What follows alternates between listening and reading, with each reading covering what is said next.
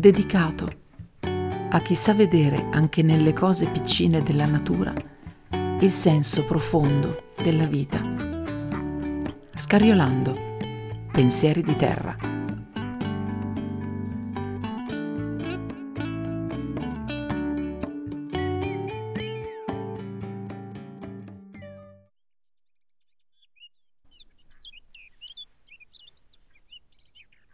Buongiorno scarriolanti, come state? Io sto bene. Benvenuti quindi alla terza puntata del mio podcast che ho intitolato Melottimismo. Poi vi spiegherò perché ho creato questa nuova parola. Ve lo dico alla fine, segretuccio. allora, eh, ho pensato in quest'ultimo periodo quale poteva essere il tema o l'argomento che volevo trattare in questa terza puntata ho pensato tante cose significative, ma nessuna mi sconfinferava. perché sentivo che ogni volta che provavo ad abbozzare un tema, un argomento, non era quello giusto. E allora ho semplicemente lasciato andare l'istinto. E quando è arrivato casualmente un evento che mi ha eh, toccato il cuoricino particolarmente, ho detto ecco, allora voglio parlare di questo qua. Perché vi ricordo che io anarchicamente eh, vi racconto dei pensieri in libertà rispetto alla natura, non seguo un filo logico preciso, seguo semplicemente il filo dei miei sentimenti, dell'anima, quello che in quel momento secondo me mi sembra importante. Allora, l'evento scatenante di questa puntata mi è successa ieri, ovvero di ritorno da lavoro mi porto dietro un po' di cose che ho comprato eh, da piantare nell'orto. E queste cose erano un po' di prezzemolo che ho piantato a ridosso del mio enorme e fioritissimo in questo periodo rosmarino prostrato eh, che gli farà un pochino di ombra anche così il prezzemolo magari non sta troppo al sole e eh, non si brucerà. Poi ho preso solo per ora quattro piantine di cetrioli perché non è ancora arrivato il calduccio, ma i cetrioli sono forti, allora quelle piantine adesso sono giù nella terra. Eh, 8 più 8 piantine di insalata perché quella la si può mettere sempre, l'insalata è forte.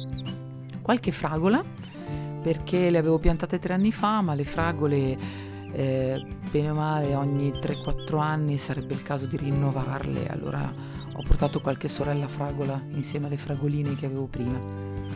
Eh, qualche piantina di peperoncini. A me piace mangiare piccante e farmi l'olio piccante, quindi adesso nell'orto ce l'avrò anch'io.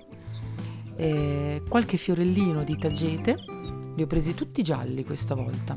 Sono dei fiorellini piccoli e li ho messi tutti in fila al centro nella parcella dove metterò fra un paio di settimane i miei pomodori questo lo faccio tutti gli anni perché non so se lo sapete, ma ci sono spesso delle consociazioni nell'orto da tenere presente, ovvero delle piante amiche che aiutano altre piante a non ammalarsi. In questo caso i tagete, che sono dei fiori, aiutano le piante di pomodoro a non prendere malattie, a, non essere attaccate da insettini e via così. E in ultimo mi ero portata un melo nano che secondo me piantato a terra nell'orto ah, sarebbe stato molto felicissimo. Io uso anche tanto i superlativi come licenza poetica. Il punto è che il mio orto non è mio mio personale di proprietà, ma è un orto comunale. E quindi negli orti comunali ci sono delle regole e una di queste regole è che non puoi piantare eh, qualcosa che radica molto in profondità o che cresca molto anche in altezza, quindi magari eh, qualcosa che potesse fare ombra all'orto do, del vicino. Devi piantare soprattutto ortaggi, qualche fiore consentito, ma niente di molto impegnativo riguardo al volume. Io pensavo che avendo scelto un melo nanetto potessi metterlo, invece me l'hanno vietato. Allora, ieri il mio melo è rimasto eh, per qualche ora nel mio orto. Eh, stamattina mi sono prodigata e sono andata subito subito a riprendermelo ed ero un po' triste all'inizio perché mi dispiaceva, insomma, non dargli un posto lì. Per quello che vi dicevo prima, piantato a terra, avrebbe radicato bene come avrebbe voluto lui, sarebbe stato molto felice, l'avrei messo vicino alla rosa, avrebbe guardato tutte le mie creature del mio orto e, e invece l'ho dovuto portare a casa. Ma appena portato a casa ho detto, sai che c'è? Ma sai che meraviglia avere un albero di mele a casa mia? E allora mi sono messa di buzzo buono e ho ribaltato il mio piccolo balconcino. Perché io abito in una casa piccola, ve l'avevo detto anche nella prima puntata, ho solo un piccolo balcone e pensavo che non avessi spazio per qualcosa di più grande. Invece l'ho ribaltato tutto. Quindi ho preso le mie quattro balconiere che prima erano rivolte verso l'interno e le ho messe all'esterno, legandole bene bene di modo che non, non fossero magari pericolose se arriva il vento e via così per chi c'è di sotto, quindi le ho legate in maniera molto forte. E quindi le balconiere che prima stavano all'interno, che in un certo qual modo impedivano il fatto di poter avere eh, delle piante molto alte, perché avrebbero cozzato sotto le balconiere, adesso invece all'esterno mi lasciano un sacco di spazio per sbizzarrirmi e avere piante anche più grandi. E questa cosa mi ha messo molta allegria, molto ottimismo, appunto. E da qui la mia parola melottimismo. ve l'ho, dai, anziché aspettare la fine della puntata, ve l'ho, ve l'ho spiegato subito. Quindi il fatto di dover portare a casa questa pianta nuova, un po' più altina, eh, in realtà mi ha dato modo di eh, ribaltare uno spazio piccolo che io pensavo eh, fosse pieno e invece gli ho dato in questo modo un sacco di respiro ho guadagnato spazio, gli altri vasi che ho spostato adesso stanno anche un po' più larghini, sempre vicini tra di loro ma larghini, e adesso al centro del mio balcone svetta lui, il mio melo. E adesso ve lo descrivo. Il mio melo è alto quasi quanto me, ha già un tronco bello robusto, quindi mi dà l'idea di essere già una piantuzza bella solida. Ha tre rami principali un po' più grossi e un bel po' di diramazioni. Sul, sui eh, rami principali e anche sulle diramazioni ci sono dei crocchietti di foglie e al centro ci sono dei bei fiori bianchi dall'aspetto gentile e ogni fiore ha quattro petali. Io lo so però che nonostante questo aspetto gentile e delicato, il melo è una pianta molto forte. L'ottimismo è dilagato anche perché sono andata a questo punto a cercarmi come mai eh, tra i vari frutti eh, che avevo a lavoro, perché io lavoro in un garden, anziché prendermi un susino, un prunus dai fiori eh, sul rosa, eh, ma perché distinto mi è venuto di prendere il melo? Allora sono andata a cercarmi il significato di questo albero da frutto. E ve ne riporto due in sintesi, perché poi su ogni pianta, ogni albero si potrebbe parlare per le mezz'ore, per un sacco di tempo.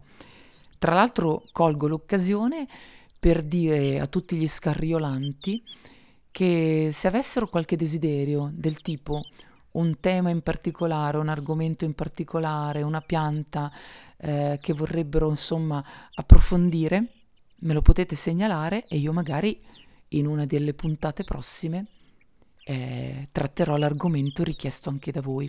È un modo per starci vicini. Allora, ho cercato due significati del melo. Eh, il simbolo del melo per i Celti, che è questo che sto per leggervi ora. Per i Celti il melo è simbolo di immortalità e fertilità, di purezza e di maternità. Il melo era utilizzato dai Celti per realizzare le bacchette magiche dei druidi. E questa cosa a me diverte tantissimo perché praticamente adesso mi sento quasi eh, una, una piccola supereroina, una piccola druida onoraria e quando avrò eh, raccolto i frutti del mio melo, magari potando i rami, me ne terrò uno e mi farò la mia personale bacchetta magica. Eh, poi che altro? Sì, il suo tronco, sempre per i Celti, rappresentato nella forma femminile, veniva spesso bruciato nei riti di fertilità e nelle feste invernali, che sono delle mani- manifestazioni che sollecitavano il ritorno della primavera e auspicavano la continuazione della famiglia.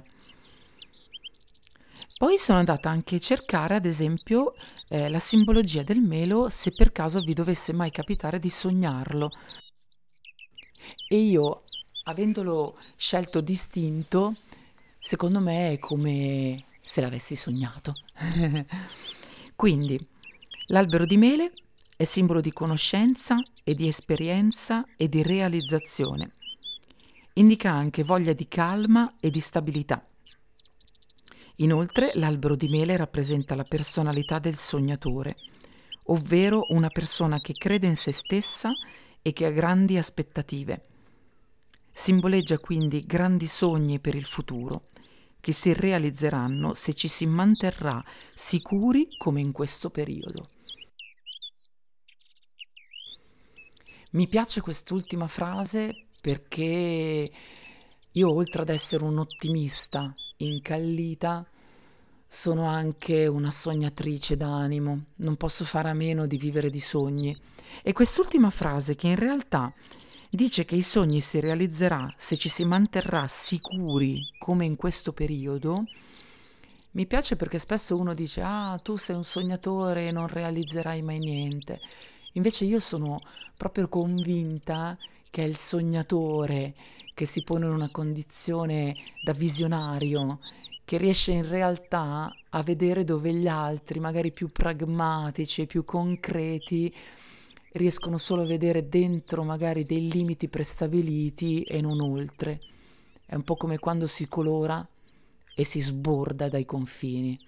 Ecco, io sono una sognatrice che sborda e che si sente anche molto molto colorata.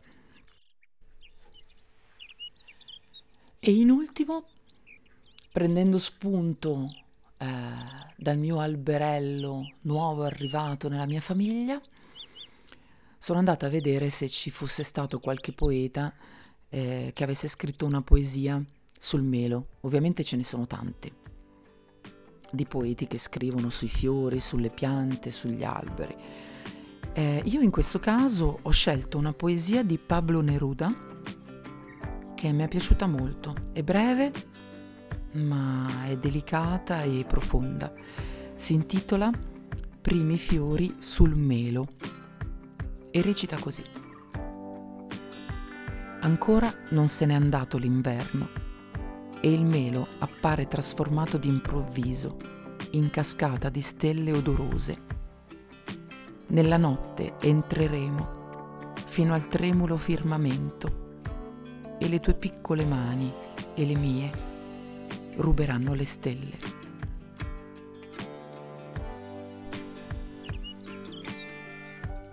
Ci sono alcune cose delle quali io non posso proprio fare a meno. Non posso fare a meno della terra, non posso fare a meno delle piante, dei fiori, degli alberi tantissimo, che sono le creature che io amo di più in assoluto. E non posso fare a meno neanche della poesia. Mi accompagna fin da bambina, l'ho sempre capita perché mi tocca fin nell'animo. E io trovo anche una certa poesia quando faccio i lavori nell'orto a lavorare a mani nude. Mi piace infilare le mani nella terra sentire la sua consistenza, la sua umidità. Mi piace toccare le piante di cui sto prendendomi cura. È come se utilizzando questo senso del tatto eh, ritornassi a un, una certa sensazione ancestrale. e in questo modo tanti ricordi atavici che neanche io so di avere ritornassero fuori, ricomparissero e mi tenessero compagnia. E io lo so che istintivamente ci sono e lavorando in questo modo li chiamo e loro saltano fuori. Quindi magari non sono brava come Pablo Neruda, non scrivo delle poesie altrettanto belle sulla natura, però oggi ho scritto solo un piccolo aforisma che racchiude il mio melottimismo e dice così, bello avere le mani sporche di terra, avere le mani pulite di vita.